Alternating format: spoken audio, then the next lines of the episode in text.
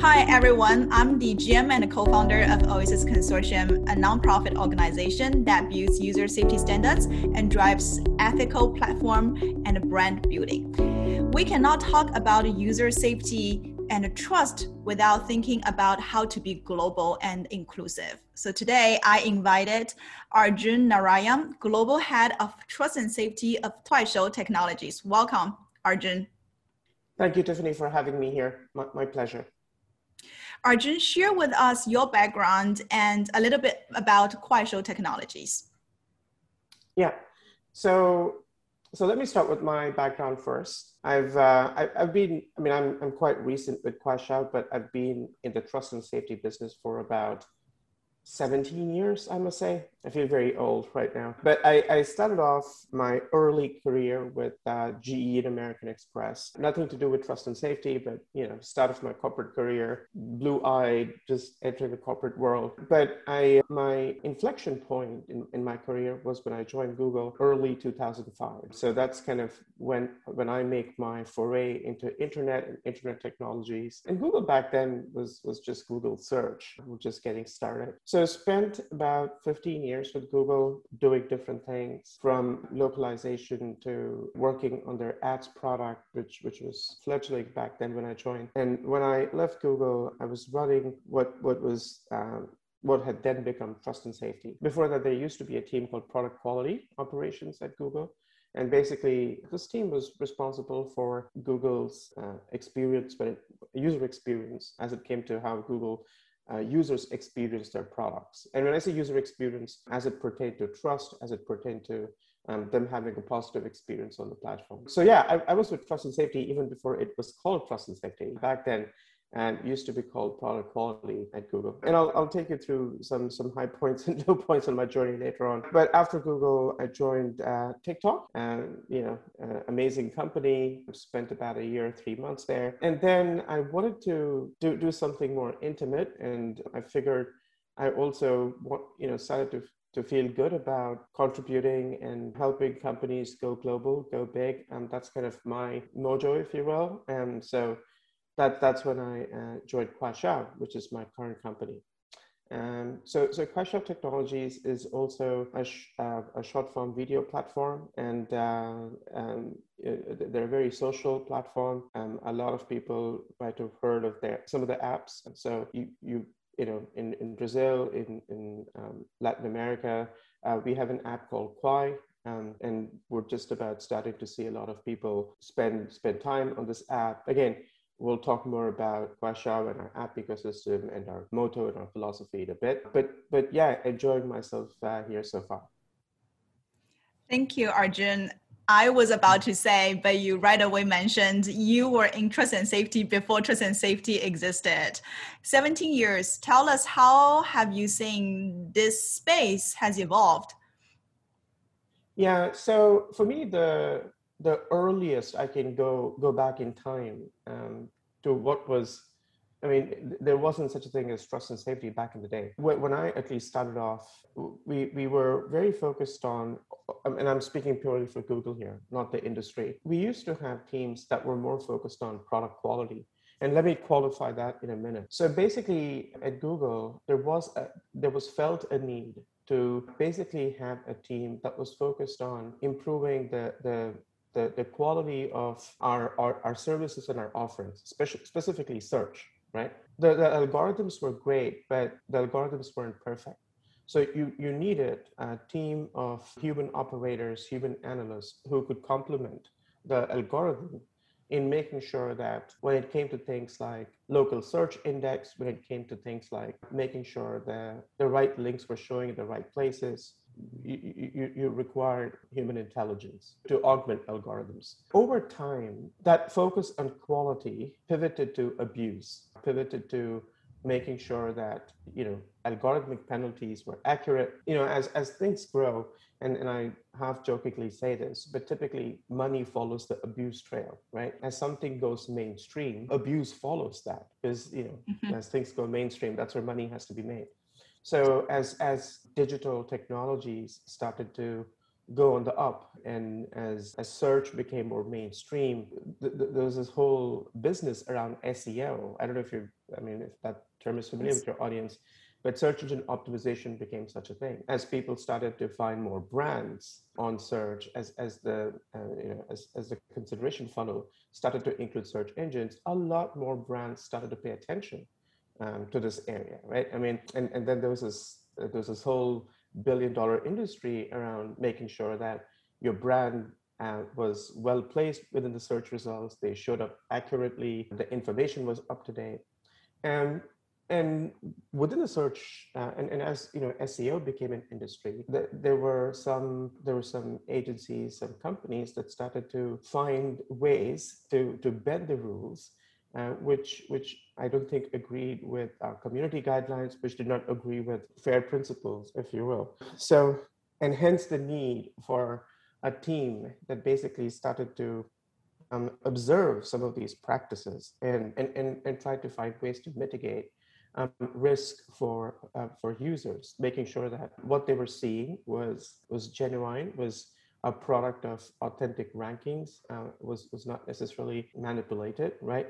Because you want the search index to be a true reflection of of how the search engine is ranking your website. So, so that was kind of the, the pivot from a quality focus to more of, of an abuse focus. And over time, as other product lines came into existence, we started to see different kinds of abuse on the platform, right? So early days of the industry, it was obviously search engine. As search got more popular, then you had ads showing against search results, which is still true. And then people started, we started to see abuse of ads. Uh, we started to see, and, and let me give you an example, right? People might think, okay, what, what, how can you abuse Google Maps? But we, we started to see everything from fake listings to people, you know, we call it uh, review bombing. You can you can leave inauthentic reviews, which again, uh, if you think about it, you know, if you go to an establishment on Google Maps, you want to be reading correct reviews or accurate reviews, right? Because uh, you know that that's what you're uh, that that tells you a thing or two about the establishment. So, so again, abuse takes the form of the product, but at the core of it, you know, we were seeing things from, you know, uh, misleading information to inauthentic information to inauthentic behavior to more sophisticated forms of abuse towards the towards the end of my google stint. But the one big inflection point i would say was when we started to see brand safety headwinds. And this was around uh, 2000 2000 um, 2013, 2014, I think. My memory fails me, but this is when a lot of the big brands started to call out YouTube for, you know, kind of inappropriate content that they were showing against. And that was a big inflection point and wake up call where Google and YouTube started to invest very, very heavily both in terms of algorithmic protections as well as making sure that there was human investment in in in, in tagging content and making sure you know, the right ads showed up against the right content and the right content showed up as people were um, were looking for information. Yeah so that's that's been that's been my that's been my journey. And in a way i think you know it's also been the journey of how digital platforms have evolved in the trust and safety space. I mean today it's so different from the early days where um, we had to think about SEO and black hat practices. And today it's extremely sophisticated where you you not just have to think about SEO. Like there are so many different kinds of abuse, but it's not all dark there. I mean, it, like the the interesting piece for me is it's it's a cat and mouse game. The more sophisticated the abuse, the more sophisticated in in the technologies and the infrastructure that's able to make sure that users feel safe on, on the platforms one thing I loved a lot, uh, what you said is uh, people really get very creative to be nasty and toxic online. So, and also those behaviors are accelerated by technologies. So it's really make the task for trust and safety leaders like yourself quite hard to make sure you actually catch the mouse there and make sure both from human resources perspective and a technology resource perspective to really scale trust and safety for the company. So after Google, you went to uh, ByteDance and now at Kuaishou. So there are really three different stages of companies. And also, I don't know, were you in the US or uh, in APAC when you were with Google? Yeah, so when I was with Google, I was based in, so I've done different roles at Google. So my last few years at Google, I was with Trust and Safety, uh, but I was in a global role based out of Singapore. And I was heading their, what was, what was then called vendor operations, their, uh, or their scaled operations unit, responsible for content moderation across Google products. So it was, it was a Google global role based out of Singapore. So, but, but responsible for the content moderation uh, infrastructure, content moderation uh, across the different global sites. Sorry, please go ahead, Tiffany. Oh, totally. So, how how have you found the definitions and the measures vary from company to company and from culture to culture, from region to region? Yeah, yeah. I, I think at, at, at a at a hundred thousand feet view, a lot of the a lot of the companies um, the conceptually the way they think about abuse the way they see abuse I, I, think you know conceptually there is a lot of i would say alignment right like online harm is online harm but what is interesting is just in terms of how this then gets interpreted in terms of policy making within the product line. How this manifests is also a function of the architecture of the product. For example, Google News is very different from Google Search different from YouTube because because again, one is a search index, and the other is uh, a free host platform for UGC content, right? So so the, the way abuse manifests itself is also very very different. And so it, it, to answer your question, I, for me, I think what's and I can answer this in multiple ways. So one way of answering this question is what do these com- how do these companies observe their own products, right? Because ultimately, what what you see on these products is a function of what the product was meant to be, right? So, what's the architecture of the product? Second, how the users or community use these products. What do they believe in? Because one thing you have to remember is community guidelines or policy making is not just made in an ivory tower. It's not just made by uh, the companies alone. In, in a lot of ways, it's also an expression of what the community um, expects of the product, what the early adopters saw in the product, right? In fact, some products have their own cult users, and the users want a certain, they have a certain expectation of the products. And people usually, when, when people say, oh, you know, uh, the companies don't get it or, or they don't make um, the right policies, I'm like, you're the community, you're the users. Users are very, very powerful in shaping and dictating what they expect and how they expect users to use their products.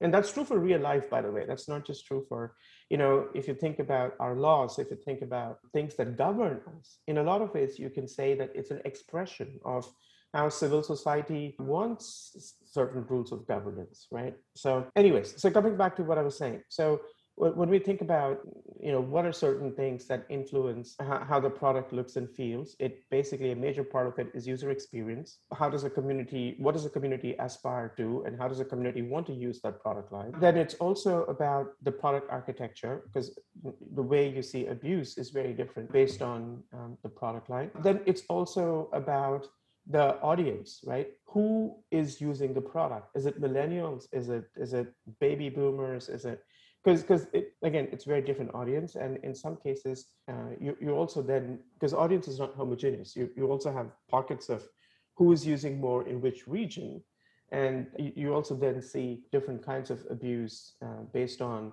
uh, based on the source or origin um, of that abuse.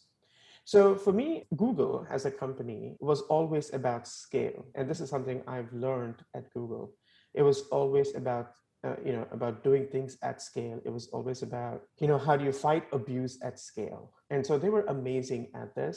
But when you're when you do things in scale right sometimes the opposite of scale is when you when you when you see pockets of hyper local abuse or when you see pockets of um, micro issues they they tend to uh, they tend to take longer to be to be mitigated compared to you know what you can solve at scale right? So that was kind of an interesting approach at google. But what, what's interesting about that company is both their approach to how they serve their users as well as their core philosophy which is heavily focused around automation heavily focused around being able to make sure that users not just you know feel safe on their platform but also have a positive experience So, so, so that that's kind of Google. Uh, I think for me, ByteDance was also an interesting experience because they were just getting started, and you know they were expanding like crazy, and a lot of their focus was creativity and how do you make sure that you, you get the creators to be their authentic selves? How do you make sure um, you don't lose that funny, creative, entertaining vibe? And, and and a core part of that then was to make sure that you you don't curb creative expression. Mm-hmm. And when it comes to creativity and abuse, although these are very different terms, um, in my world, sometimes, and especially when you think about user generated content, sometimes the lines blur. People do interesting things to be creative, and you, you also want to you want to make sure that when people are doing things you know a they stay safe and also we want to make sure that people who are watching that content also don't end up doing things that that might hurt themselves. So so so so things like that making sure that you know the content stays within our guidelines making sure that being mindful that we're not curbing anybody's creativity or freedom of expression but at the same time um, making sure that it's it's within certain guardrails. I, I, think for me that was the and it's a, it's a it's a fine balance. It's not easy because sensitivities are very different, cultures are very different.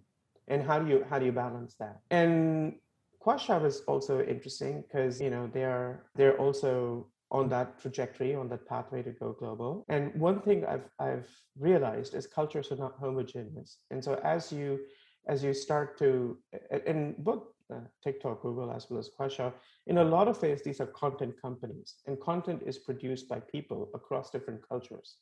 So there is no homogeneity there. There's no predictability there. And and people are inherently different. People are very creative. They have their own imagination. They have their own experiences.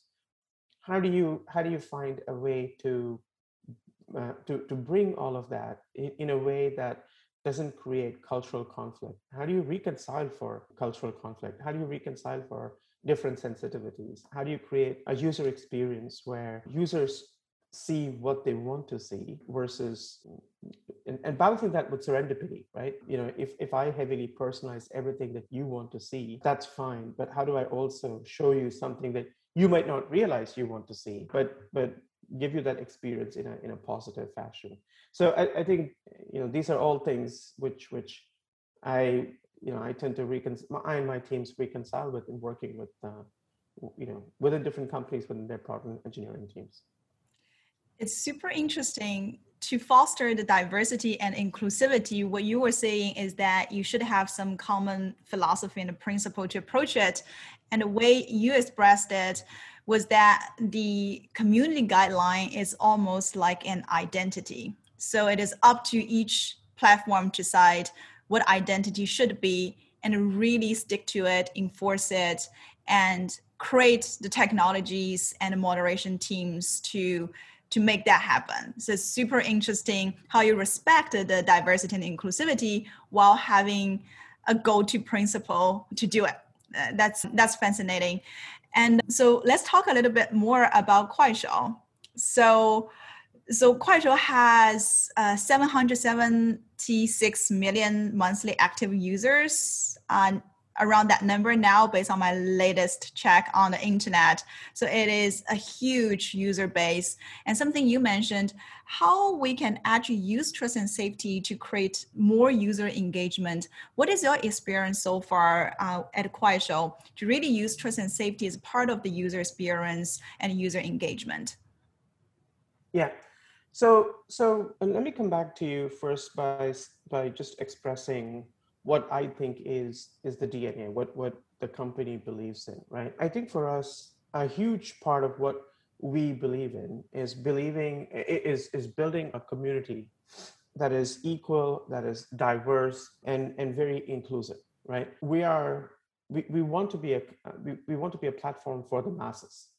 We want to be um, an app for the Joe Schmo as as much as we want to be an app for you know the micro influencer or the celebrity creator right? So to, to that extent the core philosophy behind Kuaishou's app ecosystem is how do you in a lot of ways it, it is internet right? It's how do you democratize and how do you be a platform for people's expression and not and, and not necessarily limit that to certain uh, people who are expressing themselves but how do you bring the world together especially and, and a lot of people don't say this but there is you know there's so many chasms. So like there's an urban rural chasm there is you know certain pockets where the, I, I guess what we see is is very unequal and we're trying to in a lot of ways build that diverse inclusive platform.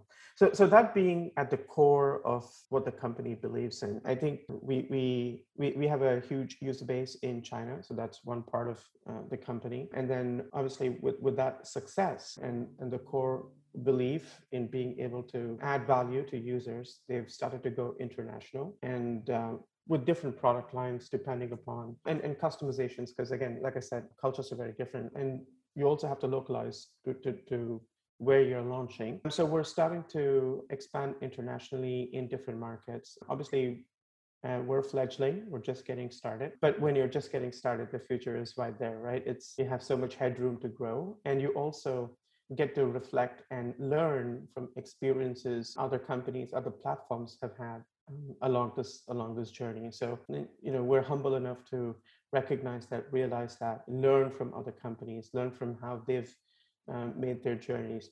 But the idea again at the core of this is you know how do you how do you make sure that you create a very democratic authentic platform uh, which is a platform for the common man creator right? Or at least that's what i've understood as the core philosophy of Out the platform right?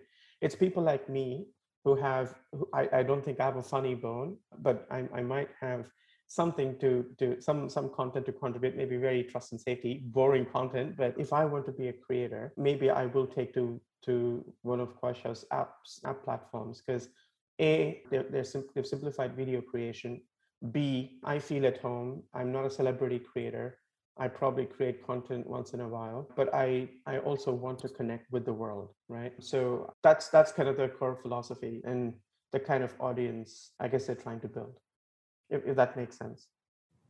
Yeah, thank you for bringing the DEI perspective into the talk of trust and safety. So first of all, congratulations for for IPO in February. So I won't be surprised you will continue the expansion. And if you were to give an a lecture to the new uh, trust and safety leaders who are tasked to grow internationally. What are the key challenges and solutions you want them to be aware of? Yeah. so so so first things first, I always start with product, trying to understand what are the who is the product trying to reach out to right what's what's the audience it's extremely important to understand that and sometimes some people don't you know they're just like oh let's go solve the problem before we solve the problem i think it's important to define what the problem is. How did the problem manifest itself in the first place? So i, I think it, it all starts with what how is the product designed? What's the what's the intended use case for the product right? And how is the community using the product? So so these are the the basic foundations of uh, you know trust and safety or for that matter any any other team right? You you want to understand the core ethos the core philosophy of the product i think the second piece and this is where i struggle too i mean after 15 years i still do as so every product has a product life cycle right? You have early adopters and then you introduce new features and your your product takes off right? And you you get your community growing. Now, as as as that cycle happens, at some stage you reach this inflection point where you have to make uh, make certain decisions, right? What and especially for content platforms, what do you want to be as a content platform? Do you want to be a platform where, and, and for lack of a better word, do you want to be a platform where anything goes, where everything is moderated and decided by the community, where you're okay with counter speech, you're okay with all kinds of speech. And, and there's some platforms that do that, right? I mean, the, the core philosophy is uh, the community will moderate itself. The community will uh, will raise their hands if something goes out of control, right? No right or wrong answers here. It's just a different philosophy. But the idea is we want to be a platform where where not when I say we, some platforms want to be a platform where it's unmoderated speech, but with certain guardrails, but with more burden on the community to be to be the, the vigilantes, for lack of a better word, that, that are moderating the content. Whereas in some cases, there are some platforms which, which are like, no, we want a very curated experience because that's what we are as a platform, right? And nothing wrong in that, right? I, I call this the uh, the amusement park approach. When you go to an amusement park, you sit on a roller coaster, you know you're going to be safe. You have your seatbelts on, you have all the protections, and you get that adrenaline rush. It's a it's a curated experience, and you're going to an amusement park because you want to have fun. Of course, you can buy a newspaper and you can, you know, you might read articles about incidents happening. You can feel sad about things, but that's not the primary intent why you go to an amusement park. You go to an amusement park to have fun, right? So again, there are some platforms that want to be that place where you you want to be entertained, you want to have a funny vibe, uh, you you want to create that funny vibe, and so that's what the platform intends to be, and nothing wrong in that. And if that is the intent of the platform, what follows then is rules of what kind of content you see in the platform. Because because you're you're shaping the platform a certain way right? Again no right or wrong answers but it, it again d- depends on what what your, your rules um, of engagement your content guidelines they're all an extension of your core values they're an extension of what your community wants. And then the third but very foundational veneer is uh, what do you need to do to be in compliance with regulation in that particular jurisdiction right? For me that is the easiest. The easiest is tell me what's illegal in a country what's legal in a country i'll do it. No problems. There's, there's no black or white. Well there's some gray there because you have to interpret regulations but in some cases but it's easy right? If it's illegal you know what's not allowed you do that. But i think the complexity is when the when there's no regulation uh, or rather when the regulation is very broad and you also have a very diverse community and and and in some cases in in a lot of companies uh, and I've, I've, I've had this struggle with other trust and safety leaders they really don't know how the company is thinking about this right? Because i mean again what is a company? A company is different leaders with different cultural bringings with different conditioning right? And if you if you ask what is what is core? What what what are some values that we believe in? Distilling that is a fine art.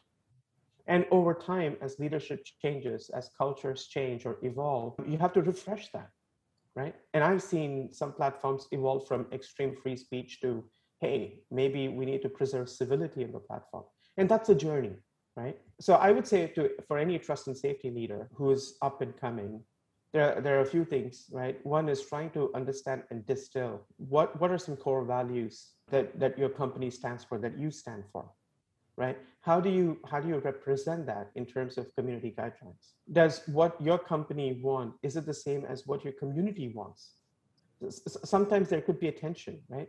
The people who are using the platform might have a very different view of the platform compared to what you intend to as a as a as a owner of the platform as somebody who's providing that service as a platform right? And and and that's a very true tension. How do you reconcile that? Or how do you reconcile the tension between what your how your users use the platform versus maybe how a certain jurisdiction governs in in, in that jurisdiction right again how do you reconcile cultural taboos very very and and what people don't realize is a lot of the societal fault lines manifest on digital platforms. It's not like the fault lines were never there; they were always there. It's just you you you start to see them differently, and and then and then you're left to you know find ways to, to, to balance that and mitigate mitigate that. So those are some of the hard problems that nobody has solved for. But from a trust and safety perspective, I would say once you once you figure out what what is what are some of your core values and and and how does that translate to in terms of community guidelines, and enforcement becomes the next you know more downstream but more important. Where how do you then enforce those guidelines? How do you enforce that those guidelines in a way which does not disrupt user experience, which which is very much behind the scenes, but which which also makes sure that users feel like they're protected. I mean, the, the best thing about technology is uh, for me, when we talk about abuse protection or when we talk about people having a safe experience, you don't want it in your face, mm. right? No, nobody like when you walk the streets, you don't want uh, people, you don't want to see police cars lining up the street. That itself is scary, right? But uh, but a true safe experience is where you walk down the street knowing that you're protected, but also not necessarily seeing police cars line up, right? So how do you how do you create that user experience on, on a product where people feel safe, people have a positive experience, but they don't necessarily uh, it doesn't create more friction in how they use the platform. It doesn't. There, it, there is an overt, I, I, I, guess, disruption in how they use the platform there aren't a hundred screens that they need to click, right? And then the last piece is transparency, being transparent to users about how we govern the platform, being transparent about community guidelines, being transparent about the corpus of abuse we find on the platform, being open about reasoning behind why we take down certain kinds of content, why we don't take down certain kinds of content. So, so it's transparency accountability you know kind of on the user facing side but it's also about product design it's about influencing product design uh, from a trust and safety um, angle or purview I have to say, oh gosh, uh, you know, one of the things that I advocate the most in the trust and safety space is that you have to include trust and safety at the design phase for a product. And the trust and safety leaders should not be siloed uh, from or you know removed from the whole product design and the launch process. And exactly what you were saying actually the easiest is actually to moderate out the illegal things. The hardest part is really bearing in mind that whatever you do is part of the product and user experience. So thank you so much for sharing your experience with us and give giving that lesson out to to our audience. And i wonder if it's because all your experiences in and safety stem from the time you were at Google because it really start started with the product quality and it has been almost in your DNA for trust and safety always go back to the brand identity, the product experience, etc. Yeah, I mean, in, in a lot of ways, I, I feel like that's the experience I draw on. And and honestly, Tiffany, nuts and bolts of of what this is is how you're designing your product, right? Like even like you know when we talk about algorithmic things when we talk about algorithmic bias when we talk about you know different kinds of features it, it is at, at, at the base where it starts at the atomic level it's nuts and bolts products and features and wh- how was it designed? What was it intended for? Right? Yeah and that's that's been in a lot of ways my my my way of looking and analyzing things. But you you know there are different ways you can solve you can peel the onion and you can solve the same problem and you can look at the same problem in multiple lenses. No i really think this is a very forward uh, looking and leaning way to really make trust and safety not only just a nice to have or uh, an insurance policy for the company but really part of the growth for a company so on that note, thank you so much for coming on Brand Safety Exchange. It was a wonderful mini masterclass for trust and safety you gave to our audience. Thank you so much. Can I just say one one last line before yeah. I you know I, I, thank you for this for this opportunity but more importantly i think the work that you're doing is extremely extremely critical and important this is also why um, i want to be part of your journey and i want to be part of this this cause i feel like we're all fighting the good fight and when you're fighting the good fight, we, we all need to be together in this. Like I said, abuse is not local, it's global, and it manifests across multiple platforms. And user safety is not an issue for one or two, two uh, companies, it's, it's universal. And I think what's extremely important is, at least in, in today's time and day, there needs to be an alignment and consensus across tech platforms. And, and there needs to be, they need to come together. Of course, there will always be cultural differences and but this is this is a non-compete space right? We're all user safety is is i think a common value or i'm hoping is common uh, is a common cause across different platforms. And i think there is a, a, need for platforms like yours to bring these platforms together. There's also perhaps a need to to build some sort of a minimum viable standard mvp i, I don't know if you'll ever have 100% consensus because like i said platforms are very different Uh, but to the extent we can create an open standard, a common standard that uh, everybody can agree on, I, I think that would be a that that creates an interesting anchor for companies to come together and work. And, and there's some of these this happening, right? I mean, uh, in the extremist content space, we have coalitions right now. We have consortiums. In, in some cases, regulations on online harm is forcing people to come together. But I think we need more of this. So more power to to you and and your uh, platform. Yeah, um, this this you know, like I said, we all need to come together to fight the good fight. And and thank you, Tiffany, for hosting me here today. Thank you, Arjun. I think Oasis is so lucky to have you. And uh, I have to say, Kuaishou is so fortunate to have you too to lead a charge for trust and safety for the platform. Thank you so much, Arjun. Thank you. Thank you.